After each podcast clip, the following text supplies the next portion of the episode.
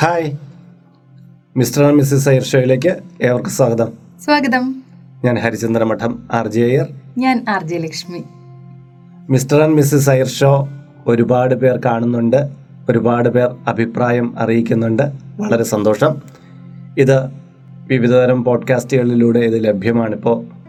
സ്പോട്ടിഫൈയിലും anchor F എമ്മിലും ഐട്യൂൺസിലും എല്ലാത്തിലും ഇത് അവൈലബിളാണ്. അപ്പോൾ നിങ്ങൾക്ക് ഫേസ്ബുക്കിലൂടെയും വിവിധ തരം പ്ലാറ്റ്ഫോമുകളിലൂടെയും നിങ്ങൾക്കിപ്പോൾ മിസ്റ്റർ ആൻഡ് മിസ്സസ് അയ്യർ ഷോയുടെ ഈ പോഡ്കാസ്റ്റ് കാണാൻ സാധിക്കുന്നതാണ്. അപ്പോൾ ഈ പോഡ്കാസ്റ്റിൻ്റെ മെയിൻ ഉദ്ദേശം എന്ന് പറഞ്ഞാൽ നമ്മുടെ സമൂഹത്തിൽ നടക്കുന്ന ചില കാര്യങ്ങളെ, ചിലത് കുടുംബ ബന്ധങ്ങളായിരിക്കും, ചിലപ്പോൾ സാമൂഹികമായ വിഷയങ്ങളായിരിക്കും, അങ്ങനെയുള്ള കുറേ കാര്യങ്ങളെ നമ്മൾ ഒരുമിച്ചിരുന്ന് ചർച്ച ചെയ്യുകയാണ് ചെയ്യുന്നത്. നമ്മൾ എന്ന് പറയുമ്പോൾ ഇതിൻ്റെ കേൾവിക്കാരും കാഴ്ചക്കാരും എല്ലാവരും ചേർന്ന് ഒന്നിച്ച് ഈ വിഷയത്തെ കൈകാര്യം ചെയ്യുന്നു. അപ്പോൾ അങ്ങനെ ഇങ്ങനൊരു പങ്ക്തി ആരംഭിച്ചപ്പോൾ നല്ല പ്രതികരണങ്ങളാണ് ഞങ്ങൾക്ക് ലഭിച്ചത്. ആദ്യവാരങ്ങളിൽ ഒരു 10 or 15 കത്തുകളാണ് ലഭിച്ചിരുന്നെങ്കിൽ പിന്നീട് അത് ഇമെയിലായിട്ടും മെസ്സേജ് വഴിക്കും ഒരുപാട് കാര്യങ്ങൾ. ചിലപ്പോൾ ചില വിഷയങ്ങൾക്ക് വാലുന്നുമ്പോൾ ഒന്നും കാണില്ല, അപ്പോൾ പിന്നെ അതെടുത്ത് ഇവിടെ അവതരിപ്പിക്കാൻ കൊള്ളില്ല. അങ്ങനെ ഒരുവിധം ഭേദപ്പെട്ടതും നമുക്ക് ചർച്ച ചെയ്യാൻ പറ്റുന്നതുമായ വിഷയങ്ങളെയാണ് ഞങ്ങൾ ഇവിടെ അവതരിപ്പിക്കുന്നത്. അപ്പോൾ ഇന്ന് ടെലിഗ്രാം വഴിക്ക് വന്നൊരു മെസ്സേജാണ് ലക്ഷ്മി സെലക്ട് ചെയ്ത് വെച്ചിരിക്കുന്നത്. അപ്പോൾ വിഷയത്തിലേക്ക് പ്രവേശിക്കും മുമ്പ് നിങ്ങളെ ചാനൽ ഇതുവരെയും ലൈക്ക് ചെയ്യുകയോ ഷെയർ ചെയ്യുകയോ സബ്സ്ക്രൈബ് ചെയ്യുകയോ ചെയ്തിട്ടില്ലെങ്കിൽ അതുകൂടി ഒന്ന് സബ്സ്ക്രൈബ് ചെയ്തേക്കുക, ലൈക്ക് ചെയ്യുക. ഇത് നിങ്ങളുമായിട്ട് ബന്ധപ്പെട്ട ഏതെങ്കിലും സുഹൃത്തുക്കൾക്ക് ഒരാൾക്ക് അയച്ചു കൊടുക്കണമെങ്കിൽ അതുകൂടി ചെയ്യുക. കാരണം ഇതൊരു പൊതു ചർച്ചാ വേദിയാണ്. നമുക്ക് ഒരുമിച്ച് ഒരുപാട് ആശയങ്ങൾ പരസ്പരം ചർച്ച ചെയ്ത് മുന്നോട്ട് പോകാം. അപ്പോൾ ഇന്നത്തെ വിഷയം ലക്ഷ്മി എന്താണെന്ന് പറയും. എൻ്റെ പേര് രേഷ്മ ജി ചന്ദ്രൻ. തിരുവനന്തപുരത്ത് വട്ടിയൂർക്കാവിലാണ് എൻ്റെ വീട്. Mr and Mrs Iyer show ഞാൻ സ്ഥിരമായി കാണാറുണ്ട്. ആർ ജെ അയ്യർ സാറിന്റെയും ലക്ഷ്മി ചേച്ചിയുടെയും ഒരു ഫാനാണ് ഞാൻ. ഇത് കറക്റ്റ് ആണോ? അത് എഴുതി ചേർത്തതാണോ? ഇല്ല, കറക്റ്റ് ആണ്. എനിക്ക് ഫാനാണെന്നൊക്കെ പറയുന്നത് കറക്റ്റ് ആയിരിക്കും. നിന്റെ ഫാൻ ആവാനുള്ള എന്റെ ഫാൻസ് ആരും ഇല്ലേ? ശരി ശരി. എന്റെ ഫാൻസ് എല്ലാരും താഴെ കമന്റ് ചെയ്യുന്ന അപ്പോഴും മനസ്സിലാവും എനിക്ക് ഫാൻസ് ഉണ്ടെന്ന്. ആർക്കാണ് ഫാൻസ്? കമന്റ് ചെയ്യുന്ന പൈസ മുട്ടായി മേടിച്ചു തരും എല്ലാരും പറയണം. ഇനി ഞാൻ എന്റെ വിഷയത്തിലേക്ക് വരാം. 1.5 years മുമ്പാണ് എന്റെ വിവാഹം കഴിഞ്ഞത്. ഒരു പ്രൈവറ്റ് കമ്പനിയിലെ ഏരിയ മാനേജറാണ് എന്റെ ചേട്ടൻ. ഞാൻ MBA വരെ പഠിച്ചിട്ടുണ്ട്, പക്ഷെ ഇതുവരെയും ജോലിയൊന്നും ആയിട്ടില്ല. ഒരു ബ്രോക്കർ വഴിയാണ് ചേട്ടന്റെ വിവാഹാലോചന വന്നത്. അയാൾ പറഞ്ഞത് ചേട്ടന് ധാരാളം ഭൂസ്വത്തുക്കളും മറ്റും ഉണ്ടെന്നാണ്. ഞങ്ങളുടെ വീട്ടിൽ നിന്ന് വരന്റെ വീട്ടിൽ ചെന്നപ്പോഴും ആ വീട്ടുകാർ ബ്രോക്കർ പറഞ്ഞ കാര്യങ്ങളാണ് ആവർത്തിച്ചത്. അങ്ങനെ ഞങ്ങൾ തമ്മിലുള്ള വിവാഹം കഴിഞ്ഞു. ഞാൻ ഒറ്റ മോളായതുകൊണ്ട് തന്നെ അച്ഛൻ നല്ല സ്ത്രീധനവും സാമ്പത്തികവും ഒക്കെ നൽകിയിരുന്നു. വിവാഹം കഴിഞ്ഞ് അവിടെ ചെന്നപ്പോഴേ എനിക്ക് ചില കാര്യങ്ങൾ മനസ്സിലായി. ബ്രോക്കർ പറഞ്ഞതുപോലെ വലിയ ഭൂസ്വത്തിനോ മറ്റോ ഉടമകളല്ല ചേട്ടന്റെ വീട്ടുകാരെന്ന്. ചേട്ടന്റെ ജോലി മാത്രമാണ് അവരുടെ ഏക വരുമാന മാർഗം. വീടിരിക്കുന്ന 10 സെന്റ് സ്ഥലം മാത്രമാണ് അവർക്കുള്ളത്. ഇക്കാര്യങ്ങളൊന്നും ഞാൻ അന്വേഷിച്ചതല്ല. വിവാഹം കഴിഞ്ഞ് ഏതാനും നാളുകൾ കഴിഞ്ഞപ്പോൾ ചേട്ടൻ ക്ഷമാപണം പോലെ പറഞ്ഞതാണ്. ചേട്ടന്റെ അച്ഛനും അമ്മയ്ക്കും സാമാന്യ വിദ്യാഭ്യാസം പോലും ഇല്ല. ഇതൊക്കെ എന്നെ വല്ലാതെ വിഷമിപ്പിച്ചു. സ്വത്തും പണവും വിദ്യാഭ്യാസവും ഒന്നും മനുഷ്യനെ അളക്കുവാനുള്ള ഉപാധികളല്ല എന്ന് എനിക്ക് നന്നായി അറിയാം.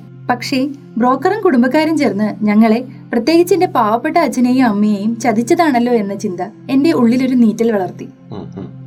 പക്ഷെ ഞാനത് പുറത്തു കാട്ടിയില്ല. എന്തായാലും ഒരു ജീവിതമല്ലേ, എല്ലാം ക്ഷമിച്ച് മുന്നോട്ട് പോകാം എന്ന് തന്നെ കരുതി. എന്റെ അച്ഛനും അമ്മയും ബന്ധുക്കളും ഇതറിഞ്ഞാൽ ചിലപ്പോൾ സഹിക്കില്ല, അവർ പ്രതികരിച്ചെന്ന് വന്നേക്കാം എന്ന് കരുതി ഞാനും ഈ വിവരം ആരോടും പറഞ്ഞില്ല. എന്റെ ഭർത്താവ് അധിക സമയം വീട്ടിലുണ്ടാവുകയില്ല. ഓഫീസ് വിട്ട് വന്നാലുടൻ കൂട്ടുകാരുമൊത്ത് പുറത്തു പോകും, ഷട്ടിൽ കളിച്ച് കടൽ തീരത്ത് പോകൽ, അങ്ങനെയൊക്കെയാണ്. കൊറോണയുടെ സമയത്ത് ചേട്ടന്റെ ജോലി പ്രതിസന്ധിയിലായി. വർക്ക് അറ്റ് ഹോം രീതിയിലായി കാര്യങ്ങൾ. പകുതി ശമ്പളമേ കിട്ടൂ. അപ്പോഴാണ് ചേട്ടന് കുറച്ച് കടങ്ങളുണ്ടെന്നൊക്കെ ഞാൻ അറിയുന്നത്. എന്റെ പേരിൽ അച്ഛൻ ഡിപ്പോസിറ്റ് ചെയ്തിരുന്ന തുകയിൽ നിന്നും പലപ്പോഴായി 5 lakh rupees ഞാൻ ചേട്ടന് കൊടുത്തു. പണം കിട്ടുമ്പോൾ സന്തോഷിക്കുമെങ്കിലും തൊട്ടതിനും പിടിച്ചതിനും കുറ്റം പറയുന്ന ശീലമായിരുന്നു ചേട്ടന്. ഒപ്പം വല്ലാത്ത ദേഷ്യവും. ഈ അടുത്ത് ചേട്ടന്റെ ഒരു സഹപ്രവർത്തകയുടെ കല്യാണത്തിന് ഞാൻ പോയിരുന്നു. വലിയ ഗ്രാൻഡ് കല്യാണമായിരുന്നു അത്. കോവിഡിന്റെ മാനദണ്ഡങ്ങളൊക്കെ പാലിച്ച് ആർഭാടമായി നടന്ന കല്യാണം. അതിലെ വരനെ എനിക്കറിയാമായിരുന്നു. ഒരു വലിയ കമ്പനി നടത്തുന്നയാൾ. എനിക്ക് അയാളുടെ ആലോചന വന്നിരുന്നതാണ്. പക്ഷേ ജാതകത്തിലെ ചില ചേർച്ചക്കുറവുകൾ കൊണ്ട് അത് നടന്നില്ല. ജാതകമൊന്നും പരിഗണിക്കേണ്ട എന്ന് പറഞ്ഞ് അയാളുടെ പിതാവും അമ്മയും ഒക്കെ വീട്ടിൽ വന്നിരുന്നു. പക്ഷേ അച്ഛനും അമ്മയ്ക്കും അതിനോട് വലിയ താല്പര്യമുണ്ടായിരുന്നില്ല. കല്യാണവേദിയിൽ വെച്ച് എന്നെ കണ്ടപ്പോൾ ആ വരൻ വളരെ സൗഹാർദ്ദതയോടെ എന്നോട് സംസാരിച്ചു. അതുകണ്ട് എന്റെ ഭർത്താവ് അദ്ദേഹവുമായി എങ്ങനെയാണ് പരിചയമെന്ന് ചോദിച്ചു. ഞാനൊന്നും മറക്കാതെ കാര്യങ്ങളെല്ലാം പറഞ്ഞു. ഇത് ഭർത്താവിന് വലിയ ദേഷ്യമുണ്ടാക്കി. ആവശ്യമില്ലാതെ അദ്ദേഹം എന്നെ വഴക്കു പറയാൻ തുടങ്ങി. എല്ലാ ദിവസവും ഓരോ കാര്യങ്ങൾ പറഞ്ഞ് വഴക്കുണ്ടാക്കും. എനിക്ക് വേണ്ടാത്ത ബന്ധങ്ങളുണ്ട് എന്ന് വരെ പറഞ്ഞു തുടങ്ങി. ഞാൻ ആകെ വലഞ്ഞിരിക്കുകയാണ്. ഈ വിഷയങ്ങളെല്ലാം എനിക്ക് വീട്ടിൽ പറയണമെന്നുണ്ട്. പക്ഷേ അച്ഛൻ ഒരു ഹൃദ്രോഗിയാണ്, അതാണ് പേടി. ഞാൻ എല്ലാ വിവരവും അച്ഛനോട് പറയുമെന്ന് പറയുമ്പോൾ ഹസ്ബൻഡ് ഇത് തന്നെയാണ് പറയുന്നത്, സഞ്ജയനത്തിനുള്ള ഇഡ്ഡലിയും ചായയും ഓർഡർ ചെയ്തിട്ട് പറയൂ എന്ന്. ഞാൻ എന്താണ് വേണ്ടത്? ഈ ബന്ധം മുന്നോട്ട് കൊണ്ടുപോകാൻ കഴിയുമോ? ഒരൽപ്പം കൂടി ക്ഷമിച്ചാൽ എന്റെ ഭർത്താവ് മനസ്സ് മാറി നന്നാവുമോ? അതിന് ഞാൻ എന്താണ് വേണ്ടത്? വ്രതങ്ങളൊക്കെ എടുക്കുന്നുണ്ട്, ഇനി എന്തൊക്കെ ചെയ്യണം എന്നൊന്ന് പറഞ്ഞു തരുമോ? ഒരു സാധാരണ സംഭവം എന്ന് പറഞ്ഞ് ഈ കത്തിനെ തള്ളിക്കളയരുതേ. കത്തിനെ തള്ളിക്കളഞ്ഞിട്ടില്ല, സെലക്ട് ചെയ്തിട്ടുള്ളത് കേട്ടോ. ശരി, നമുക്ക് ഈ വിഷയത്തിലേക്ക് വരാം. രേഷ്മ ചന്ദ്രൻ എന്ന ലക്ഷ്മി സംബോധന ചെയ്ത പെൺകുട്ടി, ആ കുട്ടി വേറൊരു പേരാണ് ഇതിൽ ആഡ് ചെയ്തിരിക്കുന്നത്. ആ പേരിനെ ഒന്ന് മാറ്റിയിട്ടാണ് ഇങ്ങനെ ആക്കിയത്. കാര്യം സ്ഥലവും പേരും നമ്മൾ അങ്ങനെ റിവീൽ ചെയ്യില്ല. കാര്യം അത് ചിലപ്പോൾ അവരുടെ വ്യക്തി ജീവിതത്തിൽ എന്തെങ്കിലും പ്രശ്നങ്ങൾ ഉണ്ടാക്കിയാലോ എന്നുള്ളതുകൊണ്ട് അവർ പറഞ്ഞാൽ പോലും അവരുടെ പേര്, ഒറിജിനൽ പേര് ഞങ്ങളിതിൽ പറയാറില്ല. അപ്പോൾ നമുക്ക് വിഷയത്തിലേക്ക് വരാം. ഇതൊരു സ്വാഭാവികമായ വിഷയമാണ് എന്ന് പറഞ്ഞ് തന്നെ ആ കുട്ടി ഈ വിഷയത്തെ ചുരുക്കാൻ ശ്രമിക്കുമ്പോൾ നമ്മളൊന്ന് അറിയേണ്ടതുണ്ട് ഒരു കുടുംബജീവിതം എന്താണെന്നുള്ളത്. കൂടുമ്പോൾ ഇമ്പമുള്ളതാണല്ലോ കുടുംബം. അതായത് ഓരോരുത്തരും വിവാഹം കഴിക്കാൻ ആഗ്രഹിക്കുന്ന വ്യക്തിയുടെ കുറച്ച് ക്വാളിറ്റീസിനെ കുറിച്ച് ചിന്തിക്കും. തനിക്ക് പങ്കാളിയായി വരാൻ പോകുന്ന ആൾ, അതായത് ലക്ഷ്മി, ഇപ്പോൾ നമ്മൾ ഒരാളെ വിവാഹം കഴിക്കുമ്പോൾ എന്താണ്, നമ്മളൊരു വ്യക്തിയല്ല വിവാഹം കഴിക്കുന്നത്, ആ കുടുംബത്തിലുള്ള അംഗങ്ങളെയും എല്ലാവരെയും നമ്മുടെ ജീവിതത്തിലേക്ക് ക്ഷണിക്കുകയാണ്. അതായത് പുരുഷൻ സ്ത്രീയുടെ വീട്ടുകാരെ മുഴുക്കെ തൻ്റെ കുടുംബത്തിലേക്ക് ക്ഷണിക്കുന്നു. അത് അങ്ങനെയാണ് ആ ഒരു കുടുംബ സങ്കല്പം ഉണ്ടാവുന്നത്. അപ്പോൾ ഇവിടെ ആ പെൺകുട്ടിയുടെ വീട്ടുകാർ നല്ലൊരു വിവാഹാലോചന ഈ പെൺകുട്ടിക്ക് വേണ്ടി നോക്കുകയാണ്. അപ്പോൾ ആവശ്യമുള്ള വിദ്യാഭ്യാസം കൊടുത്തു, ആവശ്യമുള്ള സ്വത്ത് ധനം എല്ലാവർക്കും ഉണ്ട്. അപ്പോൾ അതിന് അനുസൃതമായൊരു വിവാഹാലോചനയാണല്ലോ സാമൂഹികമായിട്ട് നമ്മൾ നോക്കുക. അപ്പോൾ അങ്ങനെയുള്ള ഒരു വിവാഹാലോചന വന്നു, പല പല കല്യാണാലോചനകൾ ഈ കുട്ടിക്ക് വന്നു. അതിൽ അനുഗുണമായ ഒരു ജാതകപ്പൊരുത്തവും മറ്റൊക്കെ കാര്യങ്ങളൊക്കെ നോക്കിയാണ് ഈ വിവാഹം കഴിക്കുന്നത്. ഇവർ ഹൈന്ദവ ജീവിതം നയിക്കുന്നവരായതുകൊണ്ട് അവരങ്ങനെയൊക്കെയുള്ള കാര്യങ്ങൾ നോക്കിയപ്പോൾ ഒരു ബ്രോക്കറും ഇതിനിടയ്ക്കുണ്ട്. അദ്ദേഹം പറഞ്ഞ വാക്കുകൾക്കനുസരിച്ച് നോക്കിയപ്പോൾ നല്ലൊരു ചെറുപ്പക്കാരൻ, നല്ല കുടുംബം എന്നൊക്കെ പോയി കണ്ട് ഇഷ്ടപ്പെട്ട് ഈ വിവാഹം നടത്തി കൊടുക്കുകയാണ്. അപ്പോൾ ചെന്ന് കയറി ഏതാനും നാളുകൾ കഴിഞ്ഞപ്പോൾ തന്നെ പെൺകുട്ടിക്ക് മനസ്സിലായി ഈ പറഞ്ഞതുപോലൊന്നും അല്ല അന്തരീക്ഷം, ഇവർക്ക് എന്തൊക്കെയോ തട്ടിപ്പുകളോ എന്തൊക്കെയോ ഈ പറഞ്ഞ പോലെ കാര്യങ്ങളൊന്നും അല്ല എന്ന് മനസ്സിലാകുകയാണ്. അപ്പോൾ തന്നെ ഭർത്താവ് എന്ന് പറയുന്നു, ഞങ്ങൾ ഒരു ചെറിയ പ്രശ്നം ഉണ്ടായിട്ടുണ്ട് ഇവിടെ, അതായത് ഇത്രയും ഭൂസ്വത്തുക്കളൊന്നും ഇല്ല എന്നുള്ള ക്ഷമാപണത്തോടു കൂടി ഈ കാര്യങ്ങൾ അവതരിപ്പിക്കുകയാണ്. അത് കേട്ട് കഴിഞ്ഞപ്പോൾ തന്നെ ഈ പെൺകുട്ടിയുടെ നെഞ്ചിനുള്ളിൽ ഒരു നീറ്റലുണ്ടാവുകയാണ്. കാര്യം എന്ന് പറഞ്ഞാൽ അവൾ പറയുന്നുണ്ട്, ഇത് ഞാൻ സ്വത്തോ പണമോ വിദ്യാഭ്യാസമോ ഒന്നുമല്ല നോക്കുന്നത്, പക്ഷേ ഞങ്ങളൊന്ന് വഞ്ചിക്കപ്പെട്ടു. അപ്പോൾ ആദ്യം തുടങ്ങുമ്പോൾ തന്നെ പുത്തരിയിൽ കല്ല് കടിച്ചിരിക്കുകയാണ്. അതായത് ഞങ്ങളൊന്ന് വഞ്ചിക്കപ്പെട്ടു എന്ന് മനസ്സിലായി. എൻ്റെ പാവപ്പെട്ട അച്ഛൻ, അമ്മ എല്ലാവരും ചതിക്കപ്പെട്ടു. പക്ഷേ കുടുംബജീവിതത്തിന് വാല്യൂ കൽപ്പിക്കുന്ന ഈ പെൺകുട്ടി എന്ത് ചെയ്തു, ഇതെല്ലാം ക്ഷമിച്ച് മുന്നോട്ട് പോകാമെന്ന് തീരുമാനിക്കുന്നു. പിന്നെ ഈ ഭർത്താവിന് കൊറോണയുടെ കാലത്തിപ്പോൾ പലർക്കും കൊറോണയുടെ കാലത്തിപ്പോൾ ജോലിയൊക്കെ നഷ്ടമായി, ചിലർക്ക് വർക്ക് അറ്റ് ഹോം, പകുതി ശമ്പളമായി, ചിലർക്കാണെങ്കിൽ ശമ്പളം കിട്ടാതായി. അങ്ങനെ ഹസ്ബൻഡിന് ഇങ്ങനെ വർക്ക് അറ്റ് ഹോമായി. അന്നേരം എന്തു പറ്റി, ശമ്പളം പകുതിയായി. പകുതിയായി കഴിഞ്ഞപ്പോഴാണ് അവൾ മറ്റൊരു കാര്യം കൂടെ കണ്ടുപിടിക്കുന്നത്, ഇദ്ദേഹത്തിന് കടബാധ്യതകളുണ്ട്, അത് വീട്ടാൻ വേണ്ടിയിട്ട് കൂടുതൽ തുക വേണം.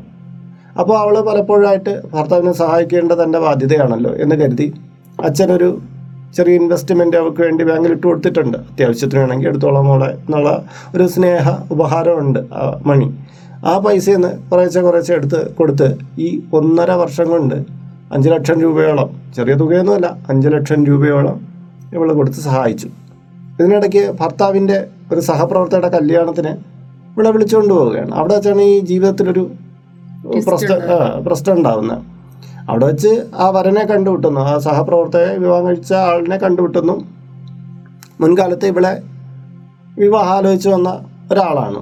സ്വാഭാവികമാണ്, ഒരു പെൺകുട്ടി ഇരിക്കുമ്പോൾ ഒരുപാട് വിവാഹാലോചന വരും, ചിലപ്പോൾ ചിലത് നടത്തും, ചിലപ്പോൾ നടക്കാതെ പോകും, അതൊക്കെ ഉണ്ടാവും. അങ്ങനെ പരിചയപ്പെട്ടു, അവിടെ വെച്ച് സംസാരിച്ചു, കഴിഞ്ഞു. ആരാണെന്ന് ചോദിച്ചപ്പോൾ ഈ പെൺകുട്ടിക്ക് മറച്ചു വയ്ക്കാനൊന്നുമില്ല, അവളങ്ങ് ഓപ്പണായിട്ട് പറയുകയാണ്, ഇത് ഇങ്ങനെയുള്ള എന്നെ മുമ്പ് വിവാഹം ആലോചിച്ച് വന്ന ആളാണ് എന്നുള്ള മട്ടിൽ പറഞ്ഞു. അതോടുകൂടി ഇദ്ദേഹത്തിന് ദേഷ്യം വരുന്നു. അതായത് തന്നെക്കാളും വലിയൊരു നിലയിലുള്ള ഒരാൾ വിവാഹം ആലോചിച്ച് വന്ന പെൺകുട്ടിയാണ് എന്നുള്ളത് ഇയാളുടെ ഒരു കോംപ്ലക്സ് വളർത്തുകയാണ്. ഇയാൾ ഈ കോംപ്ലക്സോടുകൂടി പിന്നെ അവളെ തൊട്ടതിനും പിടിച്ചതിനും എല്ലാം കുറ്റം പറയും, വഴക്ക് കാണങ്ങൾ എല്ലാം ആരംഭിക്കുകയാണ്. അപ്പോൾ ഇവളെ ഇങ്ങനെ നിരന്തരമാകുമ്പോൾ ഇവൾക്ക് ഇവളുടെ അച്ഛൻ്റെ അടുത്തൊക്കെ ഒന്ന് പറയണമെന്നുണ്ട്. ഈ കാര്യം കുടുംബത്തിൽ അറിയിച്ചിട്ടില്ല, അതൊന്ന് അറിയിക്കാൻ വയ്യ. കാര്യം അവളുടെ അച്ഛന് ഹാർട്ട് പേഷ്യൻ്റാണ്, ചിലപ്പോൾ വലിയ ആഘാതങ്ങൾ ഉണ്ടായിക്കഴിഞ്ഞാൽ അദ്ദേഹം മരിച്ചു പോകുമെന്നുള്ള പേടി അവൾക്കുണ്ട്. അപ്പോൾ ഈ പുരുഷനും, അതായത് ഇവളുടെ ഭർത്താവിന് ഇതറിയാം, ഇവള് ഇതൊന്നും വിളിച്ച് പറയാൻ പാടില്ല, അങ്ങേർക്ക് ആപത്ത് സംഭവിക്കും എന്നുള്ളത്. അതുകൊണ്ടാണ് പറയുന്നത്, നീ എന്ന ഇത്തിരി ക്രൂരമായ വാക്കുകൾ, നീ എന്ന സഞ്ചയനത്തിനുള്ള ഇഡലിക്കൊക്കെ ഓർഡർ ചെയ്തിട്ട് പറഞ്ഞു, അതായത് നിൻ്റെ അച്ഛൻ മരിച്ചു പോകും എന്ന് ക്രൂരമായി ഇയാൾ പറയുകയാണ്. എന്നിട്ട് അവസാനം ഈ ലെറ്ററിൽ ഈ പെൺകുട്ടി ചോദിച്ചൊക്കെയാണ്, ഇനി ഞാനിത് തുടരണോ, ഞാൻ എന്തെങ്കിലും വ്രതം എടുത്താൽ മതിയോ, ഞാൻ വ്രതമൊക്കെ എടുക്കുന്നുണ്ട് എന്നൊക്കെ പറഞ്ഞു, ഇനി എന്തെങ്കിലുമൊക്കെ ചെയ്യണോ എന്നൊക്കെ പാവപ്പെട്ട ഈ പെൺകുട്ടി ചോദിക്കുന്നുണ്ട്. ഇതിൽ എനിക്ക് ലക്ഷ്മിയോട് ചോദിക്കാനുള്ളത്, ഈ പെൺകുട്ടി ശരിക്കും പറഞ്ഞാൽ ഈ വിഷയം എങ്ങനെയാണ് വീട്ടിൽ അവതരിപ്പിക്കേണ്ടത്? എൻ്റെ അഭിപ്രായം എന്ന് വെച്ച് കഴിഞ്ഞാൽ, നമ്മൾ എന്തായാലും ഈ കാര്യങ്ങൾ വീട്ടിൽ അറിയിക്കാതിരിക്കുക എന്ന് പറഞ്ഞത്, അവളെ തന്നെ ഇതെല്ലാം ഡീൽ ചെയ്യുക എന്ന് പറയുന്നത് അവളെ കൊണ്ട് ചിലപ്പോൾ ഇനി മുന്നോട്ട് പോകാൻ തോറും ചിലപ്പം പറ്റാതെ വന്നേക്കാം. ചെറിയ ചെറിയ ഡോസുകളായിട്ട്, ഇപ്പോൾ ഒരു വലിയ ഇതായിട്ട് കൊടുക്കുമ്പോഴത്തേക്കായിരിക്കും ചിലപ്പോൾ അതൊരു വലിയ ഷോക്കായിട്ട് മാറുന്നത്. ചെറിയ രീതിയിലെങ്കിലും അവരെ സൂചിപ്പിക്കണം. മേ ബി ഇപ്പോൾ അച്ഛനാണല്ലോ വിഷയമുള്ളത്, അച്ഛനോട് പറയാൻ പറ്റാത്ത കാര്യങ്ങൾ മകളെന്ന രീതിയിൽ അമ്മയോട് കാര്യങ്ങൾ തുറന്ന് സംസാരിക്കാം. അമ്മ മുഖേന ചെറിയ ചെറിയ രീതിയിൽ അവിടെ ഇങ്ങനെ ചെറിയ പ്രശ്നങ്ങളുണ്ട് എന്നൊക്കെ ഉള്ള രീതിയിൽ അച്ഛനോട് ചെറിയ രീതിയിൽ അവതരിപ്പിച്ച് പുള്ളിക്കാരന് അപ്പോൾ പെട്ടെന്നുള്ളൊരു ഷോക്ക് എന്ന് പറയുന്നത് ഉണ്ടാവാതെ അതിനെ ഡീൽ ചെയ്യാൻ വേണ്ടിയിട്ട് അവർ രണ്ടുപേരും കൂടെ വിചാരിച്ചു കഴിഞ്ഞാൽ സാധിക്കുമെന്നാണ് എനിക്ക് തോന്നുന്നത്. കാര്യം ഇവള് ഇങ്ങനെ അവളെ ഉള്ളിൽ ഒതുക്കി വെച്ചുകൊണ്ടിരുന്നു കഴിഞ്ഞാൽ നാളെ ഇവളുടെ കയ്യിലുള്ളതും സ്വർണ്ണവും ഇപ്പം നഷ്ടപ്പെട്ടിരിക്കുന്നതെന്ന് വെച്ച് കഴിഞ്ഞാൽ, അവൾക്ക് അക്കൗണ്ടിൽ ഇട്ട് കൊടുത്തിരിക്കുന്ന ക്യാഷിൽ നിന്ന് 5 ലക്ഷം രൂപ വരെ അവൾ പിൻവലിച്ച് കഴിഞ്ഞു. അപ്പോൾ ഇനി എന്താണെന്ന് വെച്ച് കഴിഞ്ഞാൽ, അവൾക്ക് ഒരുപാട് സ്വർണ്ണാഭരണങ്ങളും മറ്റുമൊക്കെ കൊടുത്തിട്ടുണ്ടാവും. അപ്പോൾ ഈ എമൗണ്ട് എപ്പോഴാണ് തീരുന്നത്, ആ സമയത്ത് ഈ സ്വർണ്ണാഭരണങ്ങൾ എടുത്തു തുടങ്ങും. അങ്ങനെ കയ്യിലുള്ളതെല്ലാം കൊടുത്തുകൊണ്ടിരിക്കുന്നത് അച്ഛനും അമ്മയും അറിയാതെ ഇവളിങ്ങനെ അവളെ സുഖിച്ച് ജീവിക്കുന്നു, സന്തോഷത്തോടെ ജീവിക്കുന്നു, ധാരാളം പണമുള്ള ജോലിയുള്ള ഒരു ഹസ്ബൻഡാണെന്നുള്ള പ്രതീക്ഷയിലാണ് അവരിയ്ക്കുന്നത്. ഇതെല്ലാം ഇവർക്ക് ഇയാൾക്കൊന്നും ഇല്ല, ഹസ്ബൻഡിന് ഇപ്പോൾ ജോലി തന്നെ പൈസ പകുതിയേ കിട്ടുന്നുള്ളൂ, ഇതൊക്കെ അവരെ അറിയുമ്പോൾ അവരാകെ തളർന്നു പോകുമെന്നുള്ളത് സ്വാഭാവികമാണ്. പക്ഷേ അതിന് മുന്നേ ചെറിയ രീതിയിൽ അവരെ അറിയിപ്പിക്കാൻ വേണ്ടിയിട്ടുള്ള എന്തെങ്കിലും ഒരു ശ്രമം നടത്തുന്നത് നല്ലതായിരിക്കും എന്ന് എനിക്ക് തോന്നുന്നുണ്ട്. ഇവിടെ എനിക്ക് ആദ്യമേ ഇതിൽ പറയാനുള്ളത്, ഞാൻ ഇത് അവതരിപ്പിക്കുന്നത് എങ്ങനെ എന്ന് ചോദിച്ചത്, ഒരു കുടുംബജീവിതത്തിലേക്ക് പ്രവേശിക്കുമ്പോൾ ഒരു പെൺകുട്ടിയെ വിവാഹം കഴിച്ചയക്കുന്നു. അപ്പോൾ കുടുംബജീവിതത്തിലെ ചില താളക്രമങ്ങൾ, ചില പിഴവുകളൊക്കെ സംഭവിക്കുമ്പോൾ ചെറിയ ചെറിയ സൂചനകളെങ്കിലും ഈ പെൺകുട്ടി വീട്ടിൽ അറിയിക്കണം. പക്ഷെ ഒരു ചെറിയ സംഭവം നടന്നാൽ ഉടനെ അത് വിളിച്ച് പറഞ്ഞ് അവിടെ പ്രശ്നം ഉണ്ടാക്കരുത്. പക്ഷെ തൻ്റെ ലൈഫിൽ ചെറിയ വിഷയങ്ങൾ വരുന്നു എന്ന് മനസ്സിലാക്കുമ്പോൾ, ഇവിടെ ഒരു ചതി നടന്നു, ആദ്യം പറയണ ഈ എന്താ പറയണ്ടേ, ഇയാൾക്ക് സ്വത്ത് വകകളോ ഒന്നുമില്ല, ഒറ്റ കാര്യമില്ല എന്ന് ഇവിടെ അറിയണം. ഇവിടെ ബോധപൂർവം അയാളൊരു ഡോസ് കൊടുക്കുകയാണ്, ഇവിടെ എങ്ങനത്തെ ഉള്ള ആളാണ് എന്ന് മനസ്സിലാക്കാൻ വേണ്ടിയിട്ട്, പ്രതികരണം അറിയാൻ വേണ്ടി ആദ്യമേ ചെന്ന് ഒരാഴ്ചക്കുള്ളിൽ തന്നെ പറയുകയാണ്. അപ്പോൾ അവൾ വലുതായി പ്രതികരിച്ചില്ല എന്ന് കണ്ടപ്പോഴാണ് അയാൾ പതിയെ ഇവളൊരു കറവപ്പശുവാക്കി. ഇവൾക്ക് ജോലിയൊന്നുമില്ല, പഠിച്ചിട്ടുണ്ടെങ്കിൽ ഒന്നുമില്ല. പക്ഷേ ഇവളെ മുൻനിർത്തി അയാൾ പതിയെ പതിയെ ഇവളിൽ നിന്നും ഊറ്റൊക്കെ ആരംഭിച്ചത്. ഊറ്റിയെടുക്കുക എന്ന് തന്നെയാണ് ഇതിന് മലയാളത്തിൽ പറയേണ്ടത്. അപ്പോൾ ഇവിടെ നമ്മൾ മനസ്സിലാക്കേണ്ട കാര്യം, ഇവിടെ ഈ പെൺകുട്ടിയുടെ അച്ഛനമ്മമാർക്ക് വലിയൊരു പാളിച്ച പറ്റിയിട്ടുണ്ട്. അതെ, നന്നായിട്ട് ഇത്രയും പൈസയൊക്കെ ഉണ്ടായിരുന്നിട്ട് നന്നായിട്ട് ആ വരനെ കുറിച്ച് നന്നായിട്ട് അന്വേഷിച്ചില്ല എന്നുള്ള വലിയൊരു തെറ്റ് അവരുടെ ഭാഗത്തുണ്ട്. അവരുടെ ഭാഗത്ത് തെറ്റ് മാത്രമല്ല, ഈ ഇന്ന് ഫോണും സംസാരമൊക്കെ ഒരുപാടുള്ള ഈ കാലയളവിൽ എന്തൊക്കെ നടക്കുന്നു എന്ന് ദൈനംദിന കാര്യങ്ങൾ ഒന്ന് നിരീക്ഷിക്കാൻ, ഇടയ്ക്കൊക്കെ ആ വീട്ടിൽ വന്ന് ആ അന്തരീക്ഷത്തെ ഒന്ന് കണ്ടിട്ട് പോകാനൊക്കെ ഇവർ വന്ന് കണ്ട് അങ്ങനെയൊക്കെ അറിഞ്ഞു പോയിരുന്നെങ്കിൽ ഏകദേശമൊക്കെ ഒരു അന്തരീക്ഷം അവർക്ക് മനസ്സിലായത്. ഇപ്പോൾ ഈ ലെറ്റർ വായിച്ചു കഴിയുമ്പോൾ അവരിങ്ങോട്ടൊന്നും വന്ന് തിരിഞ്ഞു നോക്കുന്നില്ലേ, ഈ മോളെ വിവാഹം കഴിച്ച് അയച്ചേ ഉള്ളൂ എന്നൊക്കെയുള്ളൊരു സന്ദേഹം നമുക്കുണ്ടാകുകയും വരുന്നുണ്ട്. ഈ 1.5 വർഷം നമുക്ക് ചിലപ്പം വരുന്നുണ്ടാവാം. ഇവളെല്ലാം ഹൈഡ് ചെയ്യാണല്ലോ, പുള്ളിക്കാരി ഒന്നും പറയുന്നില്ല. അപ്പോൾ അവൾ ഹാപ്പി ആയിട്ട് ജീവിക്കുന്നു. 10 സെൻറ്റിൽ ചിലപ്പോൾ ഒരു നല്ലൊരു വീടൊക്കെ ആയിരിക്കാം ഉള്ളത്, അതൊക്കെ കണ്ടിട്ടായിരിക്കാം, ചിലപ്പോൾ അതൊക്കെ തന്നെ കടത്തിലായിരിക്കും എന്നുള്ളതായിരിക്കും തോന്നുന്നത്. ആ കടങ്ങളായിരിക്കാം ചിലപ്പോൾ ഇയാളെ ഇപ്പോൾ ഇവിടെ നിന്ന് പൈസയൊക്കെ മേടിച്ച് ചിലപ്പോൾ വീട്ടാൻ ശ്രമിക്കുന്നതെന്ന് തോന്നുന്നുണ്ട്. അപ്പോൾ അങ്ങനെയുള്ളതെല്ലാം വരുമ്പോൾ ഇയാളുടെ ജോലി നഷ്ടപ്പെട്ടാൽ പോലും അവർക്കൊന്നും പറയാൻ പറ്റത്തില്ല. പക്ഷെ ഒരു കാര്യമാണ്, ഇവളുടെ ഈ അച്ഛനോടുള്ള അമിതമായ താല്പര്യം, അതായത് അച്ഛൻ്റെ ലൈഫിന് എന്തെങ്കിലും പ്രശ്നം പറ്റിപ്പോകുമെന്നുള്ള കാര്യം, ഇവളുടെ പേടി ഏതെങ്കിലും തരത്തിൽ ഈ ബ്രോക്കർ വഴിക്കോ ആരെങ്കിലും വഴിക്കോ ഇതൊരു ചൂണ്ടാണ് എന്നുള്ള രീതിയിൽ ഇയാൾക്കറിയാം. ഇയാൾ ബോധപൂർവം ഇവളെ ചതിക്കുക തന്നെയായിരുന്നു. കാര്യം എന്ന് പറഞ്ഞാൽ ഇവരുടെ ഫാമിലിയിൽ ചെന്ന് കയറാൻ പറ്റുന്ന ഒരാളായിരുന്നില്ല ഇയാൾ. അപ്പോൾ അയാൾ ആ സ്വത്ത് മറ്റുള്ള കാര്യങ്ങൾ കണ്ട് ഈ പെൺകുട്ടിയെ വശത്താക്കുകയും അയാളുടെ ഓരോ കാര്യത്തിന് വേണ്ടി പതിയെ പതിയെ പതിയെ ഉപയോഗിക്കുകയാണ്. ഇനി പതിയെ അയാൾ ജോലി, ചിലപ്പോൾ ആ ജോലിയിൽ വലിയ പ്രശ്നം കാണില്ല, ചിലപ്പോൾ സാലറി കുറഞ്ഞിട്ടുണ്ടാവില്ല. ഇവക്ക് അറിയുന്നത് ഈ സാലറി കുറഞ്ഞു എന്നോ മറ്റൊക്കെയുള്ള കാര്യങ്ങൾ ഇവളുടെ അടുത്ത് പറയുകയാണ്. എന്നിട്ട് ഇവളുടെ കയ്യിൽ നിന്ന് ചിലപ്പോൾ ജോലി ഇങ്ങനെ പകുതി ശമ്പളമൊക്കെ ആവുമെന്ന് എനിക്കറിയാൻ പറ്റും. ഇനി ആ ജോലിയൊക്കെ തന്നെ ഒറിജിനലാണോന്ന് പിന്നെ പിൽക്കാലത്ത് അറിയാൻ പറ്റും. കാര്യം എന്ന് പറഞ്ഞാൽ ഇതൊക്കെ ഈ ബോയിയുടെ ആ സ്വഭാവം അനുസരിച്ച് അയാൾ വീട്ടിൽ വന്ന കാര്യം ഭാര്യ അടുത്ത് കൂടുതൽ ഒന്നും സംസാരിക്കുന്നില്ല. പുറത്ത് കളിക്കാനും കാറ്റ് കൊള്ളാനും സുഹൃത്തുക്കളുമായിട്ട് അയാൾ അതിനു വേണ്ടിയിട്ടുള്ളൊരു മാർഗമായിട്ടാണ് ഈ പെൺകുട്ടിയെ കണ്ടത് എന്നാണ് ഞാൻ കരുതുന്നത്.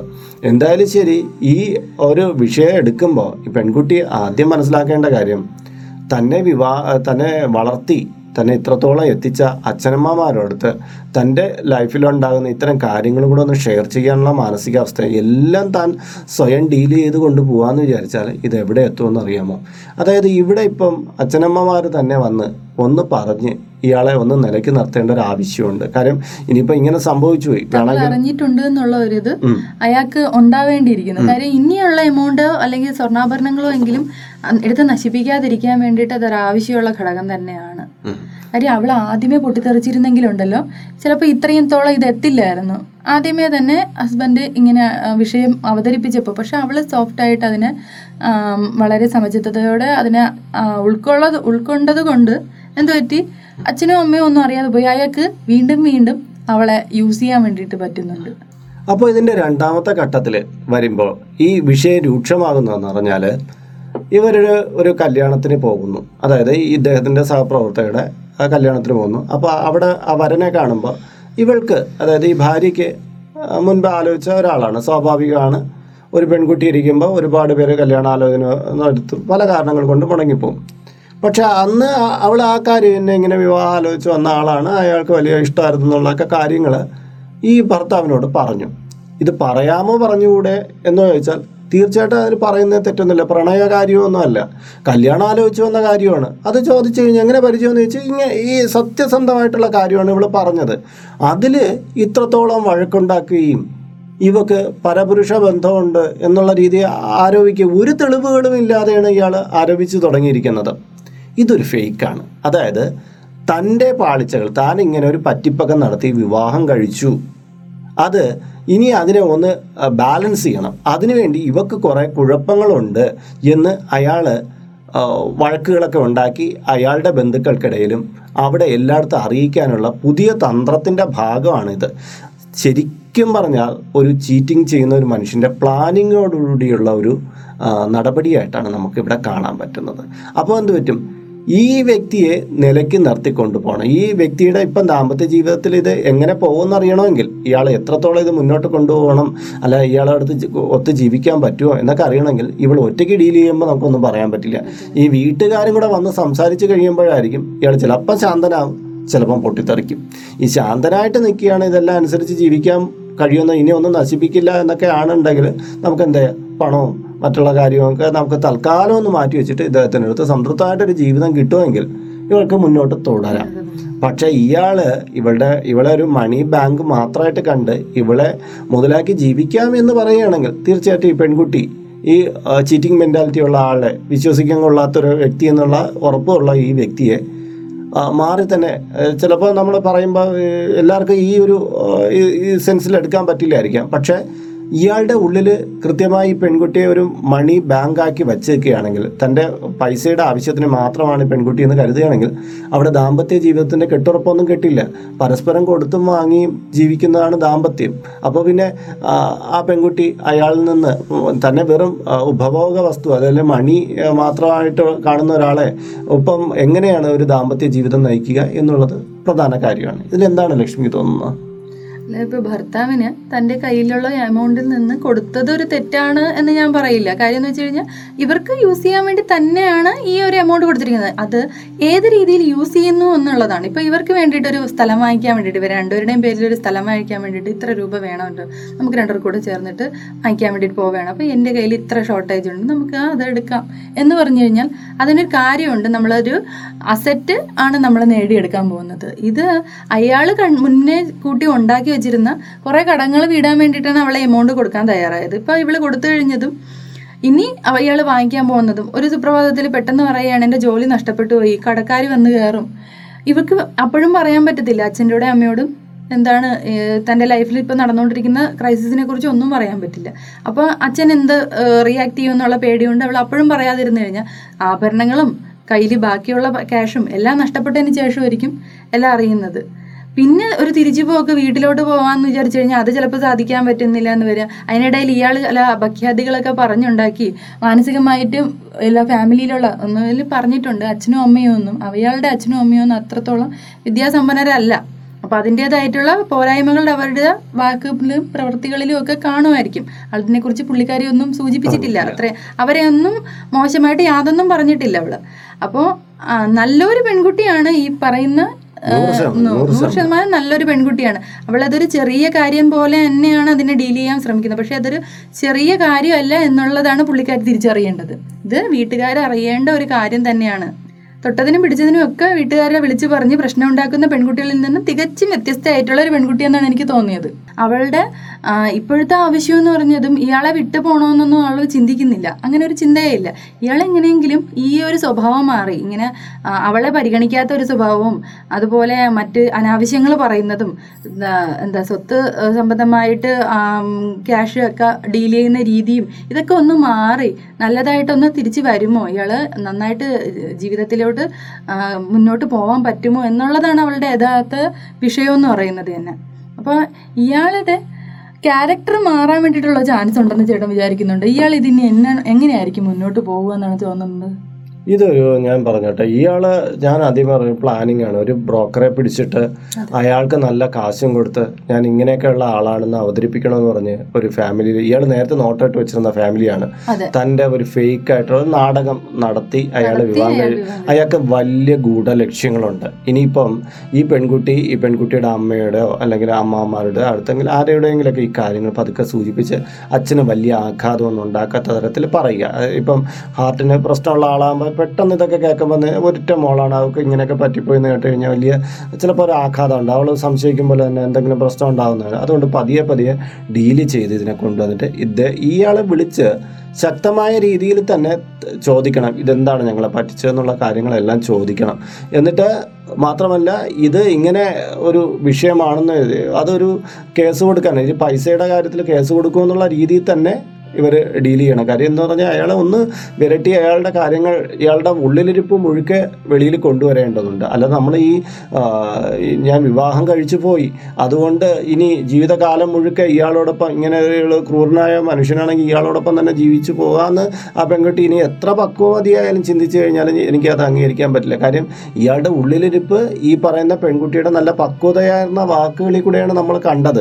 യഥാർത്ഥത്തിൽ അതിൻ്റെ യഥാർത്ഥ വിഷയം ഇവൾ പറഞ്ഞ രീതിയിലേ ചിലപ്പോൾ ആയിരിക്കില്ല, അയാളുടെ ഉള്ളിലിരിപ്പ് വേറെ എന്തെങ്കിലും ആയിരിക്കും. ചിലപ്പോൾ ഇതിനൊക്കെ ഒരു സുപ്രഭാതത്തിൽ നമ്മൾ കണ്ടല്ലോ, പാമ്പിനെ കൊണ്ടുവന്ന് കടിച്ച് കൊല്ലിച്ച് ഓരോ കുട്ടികളെ ഓരോ തരത്തിൽ നശിപ്പിച്ചിട്ട് വേറൊരാളെ കണ്ടുവച്ചിട്ട് അതിൻ്റെ കൂടെ പോകാനാണ് ഇയാളുടെ പദ്ധതി എങ്കിൽ എങ്ങനെ അറിയാൻ പറ്റും?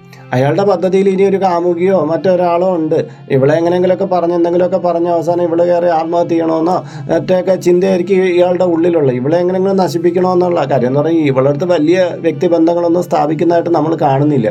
ഒരു ടൂറിന് കൊണ്ടുപോകുന്നതായിട്ടോ മറ്റോ അല്ല, അവളടുത്ത് ഒന്ന് കുറച്ച് നേരം സംസാരിച്ചുകൊണ്ടിരിക്കുന്നതായിട്ടോ ഒന്നും കാണുന്നില്ല. ഇയാൾക്ക് കൃത്യമായ ലക്ഷ്യമുണ്ട്, വേറൊരു ലക്ഷ്യമുണ്ട്. അതുകൊണ്ട് ഇയാളെ നമ്മൾ ഒരു എന്താ പറയേണ്ടത്, സാധാരണ ഒരു ആളായിട്ട് കാണണ്ട. നാളൊരു കാലത്ത് നമ്മുടെ പത്രവാർത്തകളിൽ വരുന്ന ഒരു ക്രൈം ചെയ്യുന്ന ഒരു മനുഷ്യനായിട്ടും കൂടി എനിക്കിത് ഉള്ളിൽ തോന്നുന്നുണ്ട്. അതുകൊണ്ട് നമ്മൾ ഈ പെൺകുട്ടിയുടെ കാര്യത്തിൽ എത്രയും പെട്ടെന്ന്, അതെ ഒട്ടും വൈകിട്ടില്ല, ഈ പെൺകുട്ടി എത്രയും പെട്ടെന്ന് ഇത് വീട്ടുകാരെ, ഉത്തരവാദിത്തപ്പെട്ട ആൾക്കാരെ അറിയിക്കുകയും ഇതിൽ എന്താണ് ഈ നൂലാമാലകൾ, ഇയാളുടെ ഉള്ളിൽ എന്താണെന്ന് നമ്മൾ തിരിച്ചറിഞ്ഞേ പറ്റുള്ളൂ. അല്ലാതെ ഇയാളെ നമുക്കങ്ങനെ ഒരു ഇനി കല്യാണ ബന്ധം മുന്നോട്ട് കൊണ്ടുപോകാൻ പറ്റാതിരിക്കും, ഒന്നിച്ചു പോകുന്ന എന്ന രീതിയിലുള്ള കൗൺസിലിങ്ങിൻ്റെ കാര്യമല്ല. ഇയാളുടെ ഉള്ളിൽ എന്തൊക്കെയോ ഗൂഢത്വങ്ങളുണ്ട്, അയാളുടെ ഒരു ക്രൂരതയുടെ ചില അംശങ്ങളാണ്. ഈ അച്ഛൻ മരിക്കുമ്പോൾ സഞ്ചയനത്തിൻ്റെ കാപ്പിയൊക്കെ റെഡിയാക്കിക്കോ എന്നൊക്കെ ഈ പെൺകുട്ടിയുടെ മുഖത്ത് നോക്കി എങ്ങനെ അയാൾ ഇങ്ങനെയൊക്കെ പറയാൻ തോന്നണമെങ്കിൽ, ഇത്ര നല്ലൊരു പെൺകുട്ടിയുടെ കാര്യത്തിൽ ഇനി ഈ പെൺകുട്ടി അയാൾ തിരിച്ച് എന്തെങ്കിലും പറയുന്നതായിട്ടൊന്നും ഈ കത്തിലില്ല. ഇനി അങ്ങനെ എങ്ങാനും പറഞ്ഞുകൊണ്ടിരിക്കുകയാണെങ്കിൽ അത് ഒരു ചർച്ചയിൽ വരുമ്പോൾ നമുക്കത് വ്യക്തമാകും.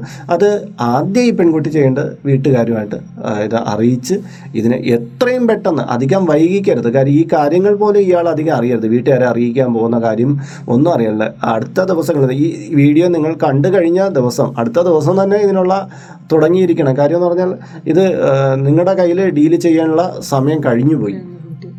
അത് തീർച്ചയായിട്ടും ഒട്ടും വൈകിട്ടില്ല. കാര്യം ഒരു കുഞ്ഞിനെ പോലും ആയിട്ടില്ല എന്ന് പറഞ്ഞാൽ, അത് അവരുടെ ഫിസിക്കൽ റിലേഷനെ കുറിച്ചൊന്നും പറഞ്ഞിട്ടില്ല പുള്ളിക്കാരി. അവരുടെ ദാമ്പത്യ ജീവിതം മുന്നോട്ട് കൊണ്ടുപോകണോ വേണ്ടയോ എന്ന് തീരുമാനിക്കാനുള്ള ഇത് കുട്ടിക്കുണ്ട്. പക്ഷേ ഇത് നല്ല രീതിയിലുള്ള ഒരു ലൈഫാണോ തനിക്ക് ഇനി മുന്നോട്ട് പോകുന്നത്, നല്ല രീതിയിലുള്ള ലൈഫാണോ, അത് തനിക്ക് ഇനിയും ചീറ്റിങ്ങുകൾ സംഭവിക്കാൻ ഇടയുണ്ടോ എന്നൊന്നും തനിക്ക് അറിഞ്ഞുകൂടാ. അപ്പോൾ എന്തായാലും ഇതൊന്നും ഉള്ളിൽ ഒതുക്കിക്കൊണ്ട് നടക്കേണ്ട ഒരു കാര്യമല്ല. കാര്യം ഇത് വീട്ടുകാരറിയേണ്ട കാര്യം തന്നെയാണ്. അച്ഛനെ ഏക മകളാണെന്നുള്ള നിലയ്ക്ക് തന്നെ ഈ ഒരു വിഷയം അച്ഛൻ അറിഞ്ഞതുകൊണ്ട് അച്ഛനത് ഈ വിചാരിക്കുന്ന പോലെ ചിലപ്പോൾ അച്ഛനത് ഉൾക്കൊണ്ടില്ല എന്ന് വരും. പെട്ടെന്ന് അച്ഛൻ പൊട്ടിത്തെറിച്ചാലായി. അപ്പോൾ അതുകൊണ്ട് അമ്മയെ ഇത് അറിയിക്കാം, എത്രയും പെട്ടെന്ന് അതിന് വേണ്ട കാര്യങ്ങൾ ചെയ്യുക, അതിന് വേണ്ടിയിട്ടുള്ള കാര്യങ്ങൾ ചെയ്യുക. അമ്മയോട് ഇതുവരെ നടന്ന സംഭവങ്ങൾ മുഴുവൻ പറയുക. ഇങ്ങനെ ആലോചന വന്ന ആ പയ്യനുമായിട്ട് ചേർത്ത് ഇങ്ങനെയൊക്കെയുള്ള വിഷയങ്ങൾ പറയുന്നതും മറ്റു കാര്യങ്ങളും എല്ലാം അറിയിക്കുക. ഹസ്ബൻഡിന്റെ വീട്ടുകാരും വേണമെങ്കിൽ എന്ത് ചെയ്യും, അവരുടെ അദ്ദേഹത്തിന്റെ പക്ഷത്തെ നിൽക്കത്തുള്ളൂ. ഇത് വീട്ടുകാർ ഇതുവരെ ഒന്നും അറിഞ്ഞിട്ടില്ല, അപ്പോൾ നാട്ടിൽ മുഴുവനായിട്ടായാലും ശരി തന്നെ, തനിക്ക് എന്തെങ്കിലും ഒരു അപഖ്യാതി പറഞ്ഞ് ഉണ്ടാക്കി കഴിഞ്ഞു കഴിഞ്ഞാൽ അവർ നന്നായിട്ട് നോക്കുന്ന ഒരു ഇതായിരുന്നു എന്നേ പറയുള്ളൂ. ഇതുവരെ ഉണ്ടായിരുന്ന വിഷയങ്ങളെ കുറിച്ചൊന്നും പുറത്ത് ആർക്കും ഒന്നും അറിഞ്ഞുകൊണ്ടിരിക്കും. ഇവർ ഇത്രയും പ്ലാൻഡായിട്ട് മുന്നോട്ട് പോകുന്നവരായതുകൊണ്ട് തന്നെ എല്ലാം ഹൈഡായിരിക്കും. അവരുടെ പബ്ലിക്കലി അവരുടെ പ്രൊഫൈൽ പോലും ചിലപ്പോൾ ഫേക്കായിരിക്കും. ആ നാട്ടിൽ പോലും അവരൊരു ഫേക്ക് പ്രൊഫൈൽ കീപ്പ് ചെയ്യുന്നവരായിരിക്കും. ഇപ്പം നിങ്ങളെ പോലും അറിയുന്നില്ല എനിക്ക്, കാരണം ചിലപ്പോൾ നിങ്ങൾ ഒരുപാട് അന്വേഷിച്ചിട്ടുണ്ടാവും. പബ്ലിക്കലി പുറത്തു വരുമ്പോൾ അവർക്ക് ഒരുപാട് സ്വർണ്ണാഭരണങ്ങളും സ്വത്തും ഉണ്ടെന്നായിരിക്കും നാട്ടിലും അവർ പറഞ്ഞിട്ടുണ്ടാവുക. ഈ ബ്രോക്കർക്ക് പോലും ചിലപ്പോൾ അറിഞ്ഞൂടായിരിക്കും. ഇവർ എന്തായാലും നമ്മളിപ്പോൾ ഒരു ആലോചന വരുമ്പോൾ ആണിന് അല്ലെങ്കിൽ ആണുങ്ങളുടെ വീട്ടുകാർക്ക് ഇത്ര സ്വത്തുണ്ട് എന്ന് അവർ പറയുന്നത് അറിയൂല. അല്ലെ പ്രമാണം കൊണ്ടുപോകാൻ നമ്മൾ നോക്കട്ടെ എന്ന് ഒരു കല്യാണാലോചനയിലും പറയാറില്ല. അപ്പോൾ ഈ വാക്കുകൾ കൊണ്ട് ഇവർ തങ്ങൾ വളരെ ധനികരാണ് എന്ന് ആ നാട്ടുകാരെയും വിശ്വസിപ്പിച്ചിരുന്നു എന്നുള്ളതാണ് വാസ്തവം. ഇപ്പോഴും പൊയ്ക്കൊണ്ടിരിക്കുന്ന ഒരു രീതി വെച്ചിട്ട് പുറത്ത് അവർക്ക് നല്ലൊരു പ്രൊഫൈലാണ് അവർ ക്രിയേറ്റ് ചെയ്ത് വെച്ചിരിക്കുന്നത്. തന്നെക്കുറിച്ച് എന്തെങ്കിലും ഒരു ഇതുണ്ടാക്കി തൻ്റെ ക്യാഷ് എല്ലാം നഷ്ടപ്പെട്ട് കഴിഞ്ഞു കഴിയുമ്പോൾ തന്നിലെല്ലാ കുറ്റങ്ങളും ആരോപിച്ച് പുറന്തള്ളാനായിരിക്കും ചിലപ്പോൾ അവർ ശ്രമിക്കുന്നത്. ആ സമയത്ത് അച്ഛനും അമ്മയ്ക്കും പോലും തന്നെ രക്ഷിക്കാൻ പറ്റിയെന്ന് വരില്ല. കാര്യം എന്ന് വെച്ചാൽ അവർക്കൊന്നും പറയാനില്ല, അവരൊന്നും അറിഞ്ഞിട്ടില്ല, ഇതുവരെയുള്ള വിഷയങ്ങളെക്കുറിച്ചൊന്നും അവർ യാതൊന്നും അറിയുന്നില്ല. ഇത്തരം വിഷയങ്ങൾ ഒരുപാട് പേർക്ക്, എനിക്ക് തോന്നുന്നു എൻ്റെ പരിചയത്തിലും പലർക്കും ഇത് വിഷയങ്ങൾ ഉണ്ടായിട്ടുണ്ട്. ഇത്രയും ഇതായിട്ടല്ലെങ്കിലും സ്വത്തുപരമായിട്ട് ചീറ്റിങ് തങ്ങൾക്ക് ഇത്രത്തോളം ഉണ്ട് എന്നൊക്കെ പറഞ്ഞ് പല പണക്കാരികളായിട്ടുള്ള പെൺകുട്ടികൾ, ഇച്ചിരി ധനവും വിദ്യാസമ്പന്നരായ പെൺകുട്ടികളെ കല്യാണം കഴിക്കാൻ വേണ്ടിയിട്ട് അങ്ങനെ അതിലൂടെ സമ്പന്നരാകാമെന്ന് വിചാരിക്കുന്ന പലരുമുണ്ട്. അപ്പോൾ ആ രീതിയിൽ ചീറ്റിങ് ചെയ്യുന്നവർ ഒരുപാട് പേര് ഉണ്ട് എന്നുള്ളത് തന്നെ വാസ്തവമാണ്. കല്യാണത്തില് തട്ടിപ്പുകൾ പെണ്ണിന്റെ പക്ഷത്തുമുണ്ട്, ആണിന്റെ പക്ഷത്തും ഉണ്ടായി വരുന്നുണ്ട്. അപ്പൊ എന്താ മനസ്സിലാക്കേണ്ടത്? ഇതിലിപ്പോൾ നമ്മൾ ഈ ഒരു വിഷയത്തിനെ നമ്മൾ വൈൻഡപ്പ് ചെയ്യും മുമ്പേ പറയേണ്ടുന്ന കാര്യം ഞങ്ങൾ രണ്ടുപേരും പറഞ്ഞ ഇതാണ്: എത്രയും പെട്ടെന്ന് മാതാപിതാക്കളെയും ബന്ധുക്കളെയും ഈ കാര്യം അറിയിക്കുക. അപ്പോൾ അതെ, അപ്പോൾ ഈ കണ്ടുകൊണ്ടിരിക്കുന്നവർക്ക് ഈ ഒരു വിഷയത്തിന്മേൽ എന്താണ് പറയാനുള്ളത്? നിങ്ങളുടെ അഭിപ്രായം കൂടി ഇതിലൊന്ന് രേഖപ്പെടുത്തണം. കാര്യം ഞങ്ങൾ ചർച്ച ചെയ്ത ഈ ഏരിയയിലല്ലാതെ മറ്റേതെങ്കിലും വശങ്ങൾ നിങ്ങൾക്ക് ഇതിൽ കാണാൻ കഴിയുന്നുണ്ടോ? അതായത് ഈ പെൺകുട്ടിയുടെ ഭാഗത്ത് എന്തെങ്കിലും കുഴപ്പങ്ങൾ ഉണ്ടായിട്ട് കാണുന്നുണ്ടോ? അതാ ഈ ബോയ് വരൻ എന്ന് പറയുന്ന ആൾ ശരിക്കും പറഞ്ഞാൽ നമുക്ക് വിശ്വസിക്കാൻ കൊള്ളുന്ന ആളാണെന്ന് ആർക്കെങ്കിലും അഭിപ്രായമുണ്ടോ? അങ്ങനെയുള്ള നിങ്ങളുടെ അഭിപ്രായങ്ങൾ എന്തൊക്കെയാണെന്ന് വെച്ചാൽ അത് ഇയാൾ ചെയ്തത് വലിയ തെറ്റല്ല എന്ന് വിചാരിക്കുന്നവരുണ്ടോ എന്നുള്ളത് അറിയേണ്ടത്. അത് എന്ന് കരുതുന്ന ഓരോരുത്തർക്കും ഓരോ അഭിപ്രായം ഇതിന്മേലുണ്ടാവും. ഞങ്ങളൊരു സമഗ്രമായ ഒരു വിശകലനമാണ് ഇവിടെ നടത്തിയത്. പല ഭാഗങ്ങളെയും ഇതിൽ നിന്ന് നോക്കിയിട്ടാണ് പറഞ്ഞിരിക്കുന്നത്. ഓരോരുത്തർക്കും ചിന്തിക്കാൻ പറ്റുന്ന ഏരിയകളെ വെച്ചാണ് പറഞ്ഞത്. ഇനി ഞങ്ങളുടെ കാഴ്ചപ്പാടിൽ പെടാത്ത എന്തെങ്കിലും ഉണ്ടെങ്കിൽ അത് തീർച്ചയായിട്ടും നിങ്ങൾ പറഞ്ഞു തരിക. ഒപ്പം അത് ഇതിൻ്റെ കീഴെ കമൻറ്റ് ബോക്സിൽ രേഖപ്പെടുത്തുക. പിന്നെ പറയാനുള്ള മറ്റൊരു കാര്യം, ഇത് ഈ പോഡ്കാസ്റ്റ് നിങ്ങൾ ആർക്കെങ്കിലുമൊക്കെ ഷെയർ ചെയ്ത് കൊടുക്കണം. കാര്യം എന്ന് പറഞ്ഞാൽ നിങ്ങളുടെ കുടുംബത്തിനകത്തും ചിലപ്പോൾ ഇങ്ങനെയുള്ള അനുഭവങ്ങളോടുകൂടി കഴിഞ്ഞുകൂടുന്ന കുറച്ച് പേരുണ്ടാവാം, എവിടെയെങ്കിലുമൊക്കെ ഉണ്ടാവാം. അപ്പോൾ ഈ മെസ്സേജ് അവിടെ ചെല്ലുമ്പോൾ അവർക്കും കൂടെ ഒരു വഴിവിളക്കാകും എന്ന് ഞങ്ങൾ കരുതുന്നുണ്ട്.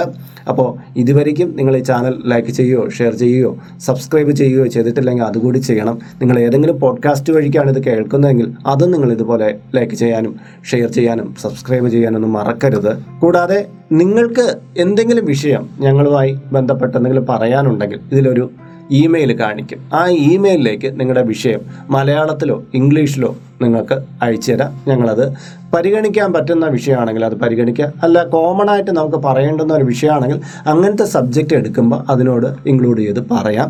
അപ്പോൾ എല്ലാവരുടെയും ഇതുവരെയുള്ള സഹകരണം വളരെ തൃപ്തികരമാണ്. ഈ ഇനിയുള്ള മുന്നോട്ടുള്ള നമ്മുടെ ഒന്നിച്ചുള്ള ഈ യാത്രയിൽ എല്ലാവരും അവരവരുടേതായ ഒരു പങ്ക് ഇതിൽ വഹിക്കണമെന്ന് ഞങ്ങൾ അഭ്യർത്ഥിക്കുന്നു. മറ്റൊരു വ്ളോഗിൽ വീണ്ടും കണ്ടുമുട്ടും വരെ നിങ്ങളോടൊപ്പം നിങ്ങളുടെ സ്വന്തം ഹരിചന്ദ്ര മഠം ആർ.ജെ. അയ്യർ, ആർ.ജെ. ലക്ഷ്മി. നമസ്കാരം.